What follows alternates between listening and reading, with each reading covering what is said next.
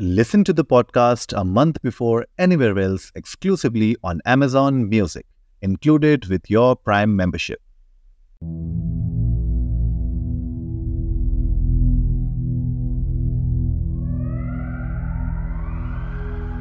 हमारे बड़े बुज़ुर्ग हमेशा माना करते हैं कि रात को अकेले किसी सुनसान जगह या कब्रिस्तान शमशान के रास्ते से मत जाओ क्योंकि उन्होंने हमसे ज़्यादा दुनिया देखी है और इंटरनेट पर भी इतनी कहानियाँ किससे नहीं है जितने उनके पास है। मैं सच्ची घटनाओं के बारे में बात कर रहा हूँ। बाकी बनावटी तो ये पूरी दुनिया है। बात करें तो एक बड़ी खौफनाक शक्ति है, जो जिनों में पाई जाती है।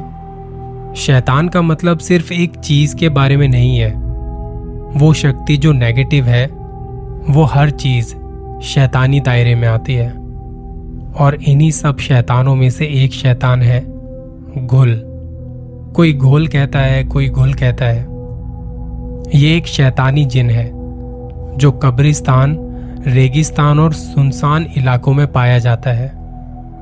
घुल एक अरेबिक शब्द है, जिसका सिंपल सा मीनिंग होता है, कब्जे में करना। घुल की एक कहानी बड़ी प्रसिद्ध है। वैसे मैं ये भी बताना चाहूँगा कि घुल एक दूसरे से पैदा भी किए जा सकते हैं। ये जल्दी किसी के वश में नहीं आते। कहते हैं कि इसे वश में करने के लिए या अपना कोई काम करवाने के लिए एक सौदा किया जाता है, जिसमें आपको कुछ काम करवाने के लिए आपको अपनी आत्मा इस घुल को देनी पड़ती है। फिर आप उसके गुलाम बन जाते हैं। और जैसे ही आपका काम हो जाता है तो ये घुल अंत में आपको भी खा जाता है और फिर ये आपका ही रूप धारण कर लेता है। कई बार आपकी इच्छाओं को पूरा करने के लिए वो छोटे बच्चों की बलि भी माँगता है। इस शैतानी प्रजाति में फीमेल्स भी होती हैं, जिन्हें घुला कहते हैं। इन्हें इंसानी मांस खाना सबसे ज़्यादा पसंद है, खास करके बच्चों का। कब्रिस्तान में रहकर ये मुर्दों को खाते हैं। इसके अलावा ये किसी इंसानी शिकार के लिए रात में लड़की का रूप लेकर किसी सुनसान जगह पर अपनी तरफ़ अट्रैक्ट करते हैं और फिर उनका शिकार करते हैं। तो रात को अगर कोई अकेली खूबसूरत लड़की दिख जाए तो मदद के लिए मत जाना। और बात सिर्फ़ घुल या जिन की नहीं है, और भी कई खतरे बने रहते हैं। एक कहानी है। उन्नीस सौ इक्यानवे में जब गल्फ युद्ध हुआ था। उस लड़ाई में जब अमेरिका और सऊदी अरेबिया मिलकर इराक के खिलाफ बहुत सारे ऑपरेशंस कर रहे थे, तब एक ऑपरेशन था, ऑपरेशन डिजर्ट स्टोम, जिसमें दो यूनिट थी, एक अमेरिकन यूनिट और एक Saudi Arabia unit. Saudi unit में कुल 35 लोग थे, जो रेगिस्तान से होते हुए आगे बढ़ रहे थे। रास्ते में एक तूफ़ान आता है जिसमें ये दोनों यूनिट अलग हो जाती हैं। सऊदी यूनिट जो अमेरिकन यूनिट से अलग हुई थी, वो इस तूफ़ान से बचने के लिए कोई जगह देखते हैं। तभी इस यूनिट को एक टेंपल नज़र आता है और उस यूनिट से यही गलती हो जाती है। वो यूनिट इसमें चली जाती है और वो टेंपल घुल का था। घुल वहाँ बैठकर अपने शैतान की पूजा कर रहे थे और इन लोगों को देखते ही वो सारे घुल इन पर हमला कर देते हैं। उन्हें बुरी तरह से चीर फाड़ के खा जाते हैं। उनके शरीर का कोई मांस नहीं छोड़ते।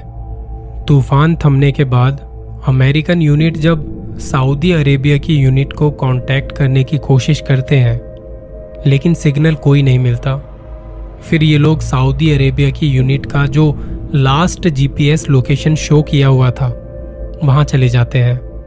और वहाँ जाके देखते हैं कि बस लाशें ही लाशें पड़ी हुई हैं, जिनमें कोई मांस नहीं है, और उनकी हड्डियाँ भी बड़ी बुरी तरह से टूटी पड़ी थी।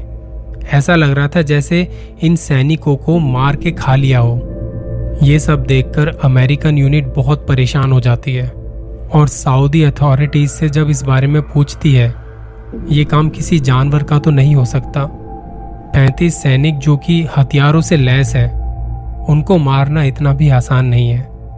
फिर सऊदी अथॉरिटीज में से कुछ लोग बताते हैं कि ये ये काम किसी घुल का है, जो एक किस्म का शैतानी जिन है, और वो रेगिस्तान में पाया जाता है। आप लोग वहाँ से निकल जाएँ, अपने बेस पर चले जाएँ तो ये अच्छा होगा। एक अमेरिकन सीनियर सैनिक जो इस यूनिट का हिस्सा थे, उन्होंने सब अपनी आँखों से देखा था जो वहाँ का नज़ारा था। और इस बात में कोई शंका नहीं कि इंसानों के अलावा भी बहुत कुछ है हमारी धरती पर। अभी तो मैंने बस एक सच्ची घटना के बारे में ज़िक्र किया है। ऐसी कई कहानियाँ हैं, और उन्हीं में से एक कहानी मुझसे अब्दुल ने शेयर की है। तो उन्हीं के तरीके से ये कहानी आपको सुनाता हूँ। मुझे जिन जिन्नातों के बारे में पढ़ना हमेशा से रोमांचित करता रहा है। मेरा एक दोस्त था सलमान, उसे भी ये सारे शौक थे। मेरे अम्मी अब्बू रात को घर से बाहर निकलने के लिए मना करते थे। मैं 20 साल का हो चुका था, पर वहीं सलमान पर ऐसी कोई बंदिशें नहीं थी। हम जहाँ रहते थे, वो गाँव का इलाका था, और था एक घना जंगल भी। उस जंगल में एक कब्रिस्तान था, जिसके आसपास जाने की दिन में भी किसी की हिम्मत नहीं होती थी। एक दिन सलमान मेरे घर आया। उसने उस दिन मुझे घुल के बारे में बताया। उसने बताया कि घुल जिन सबसे ज़्यादा खतरनाक होते हैं और ये कब्रिस्तान में पाए जाते हैं। वो इंसानों को खाना ज़्यादा पसंद करते हैं और अगर किसी इंसान के एक बूंद खून को भी पी ले या उसकी गंध सूंघ ले तो वो उसे मारे बिना नहीं छोड़ते। सलमान ने यह भी बताया कि घुल दिखने में बहुत ही ज़्यादा खतरनाक और भयानक होते हैं। पता नहीं उस दिन वो मुझे ये सब क्यों बता रहा था। इसके अगले दिन ही मेरे अब्बू ने मुझे सख्त हिदायत दी थी कि शाम होने के बाद घर के बाहर नहीं जाना है। उन्होंने ऐसा इसलिए कहा था क्योंकि उन्हें अम्मी के साथ किसी काम से दूसरे गाँव में किसी रिश्तेदार के यहाँ जाना था और मैंने उनकी बात सुन के भी अनसुनी कर दी थी। अम्मी अब्बू एक दिन के लिए वहाँ रुकने वाले थे। उनके जाने के बाद मेरा भी मन हुआ उस कब्रिस्तान को देख के आने का। तब मैंने सलमान को घर बुलाया और कहा कि चले। उसने पहले तो सोचा कि क्या जाना सही है। वहाँ जंगली जानवरों का खतरा भी बहुत है। मैंने कहा, अपने साथ कुछ लेकर चलेंगे यार जिससे खुद को बचा सकें। सलमान इस बात से एक्साइटेड था, जैसे कि मानो पहले से ही सोच के आया हो कुछ इस बारे में। और हम दोनों वहाँ के लिए निकल पड़े। उस रात अंधेरा कुछ ज़्यादा ही था। चाँद भी नज़र नहीं आ रहा था। जंगल के अंदर से जंगली जानवरों की आवाज़ें आ रही थी और उन आवाजों के साथ कुछ ऐसी आवाज़ें भी थी जो बहुत अलग थी। सलमान मुझसे कहता कि, चल थोड़ा और आगे चलते हैं। वैसे तो मुझे ये सब करना और इस बारे में पढ़ना बहुत अच्छा लगता था, पर उस रात मैं बहुत ज़्यादा नर्वस और डरा हुआ था। मैंने सलमान को पूछा अच्छा सलमान, ये बता घुल जिन को हम देखेंगे कैसे? क्या कोई पहचान है उसकी? सलमान बोलता है कि, रुक, मैं कुछ करता हूँ। बात करते करते हम लोग जंगल के काफ़ी अंदर तक आ गए थे, जहाँ वो कब्रिस्तान था। सलमान ने अपने बैग से एक चाकू निकाला और उस चाकू से अपनी हथेली पर थोड़ा सा कट लगा दिया और उसके हाथ से कुछ खून की बूंदें वहाँ टपक जाती हैं उस कब्रिस्तान वाली जगह पर। मैंने कहा, भाई, ये क्या पागलपन है? और इतना कहते ही उसके खून की गंध से कब्र से चार क्रीचर बाहर निकलते हैं और वो हमारे चारों तरफ़ खड़े हो जाते हैं। दिखने में वो बहुत भयानक से लग रहे थे और उनकी नज़र सलमान पर थी, जिसे वो गुस्से में देख रहे थे। इतने में उन्होंने चिंगाड़ना शुरू कर दिया।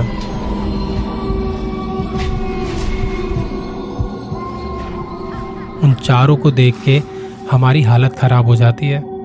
सलमान इशारों ही इशारों में कहता है कि ये चारों घुल जिन और हम पीछे हटना शुरू करते हैं।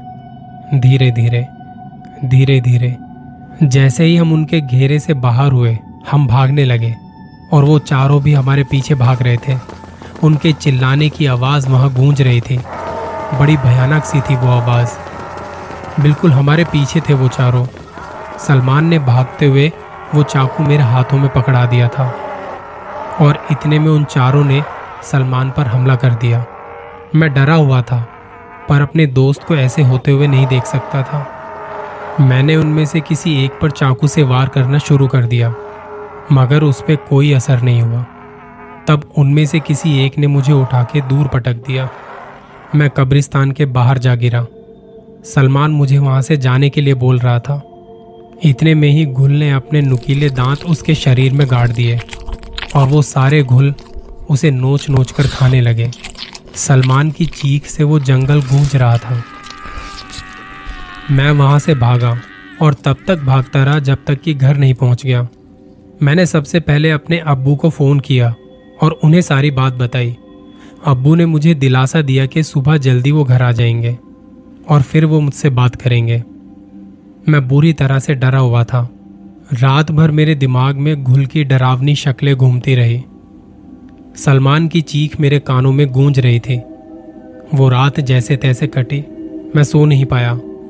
अगली सुबह अबू भी जल्दी आ गए और फिर अबू मेरे साथ उस कब्रिस्तान में गए। वहाँ कुछ पुलिस वाले और सलमान के अम्मी अबू पहले से ही थे। उसकी अम्मी बहुत रो रही थी। जब मैंने सलमान को देखा तो मेरे भी होश उड़ गए। मैंने देखा कि उसका शरीर बहुत बुरी तरह से नोचा हुआ था। जगह जगह से उसके शरीर का मांस गायब था। हड्डियाँ टूटी पड़ी थी और ये देखते ही मैं बेहोश हो गया। जब मुझे होश आया तब मैंने अबू से सलमान के बारे में पूछा। तब उन्होंने बताया कि पुलिस ने किसी जानवर का हमला बोलकर इस केस को बंद कर दिया है। फिर हमने उसके अम्मी अबू से पूछा कि आप लोगों को कैसे पता चला सलमान कब्रिस्तान में है? उन लोगों ने बताया कि घर से निकलने से पहले सलमान मज़ाक कर रहा था कि वो कब्रिस्तान जा रहा है और हंसता हुआ ये कहकर निकल गया। हमने उसे बहुत मना भी किया, पर हमारी बात उसने अनसुनी कर दी। देर रात तक जब वो घर नहीं लौटा तो हमने पुलिस स्टेशन जाके इस बारे में शिकायत की। तब हम यहाँ उसे ढूँढने आ गए और फिर उसकी लाश हमें यहाँ मिली। मेरे अब्बू ने मुझे समझाया कि किसी भी कुदरती शक्ति से खिलवाड़ मत करना। हम नहीं जानते कौन कितना ताकतवर है। तुम बच गए, पर हर किसी की किस्मत तुम्हारे जैसी नहीं होती। और सलमान ने तो किसी का कुछ बिगाड़ा भी नहीं था। सोचो अब उसके अम्मी अब्बू पर क्या बीत रही होगी। हम इंसान बड़े ही मामूली हैं, कुदरत की शक्तियों के सामने। मैं तो बस यही कहूँगा कि इनका सम्मान करो और ऐसी शक्तियों से दूर रहो। खिलवाड़ करने की सोचना भी मत।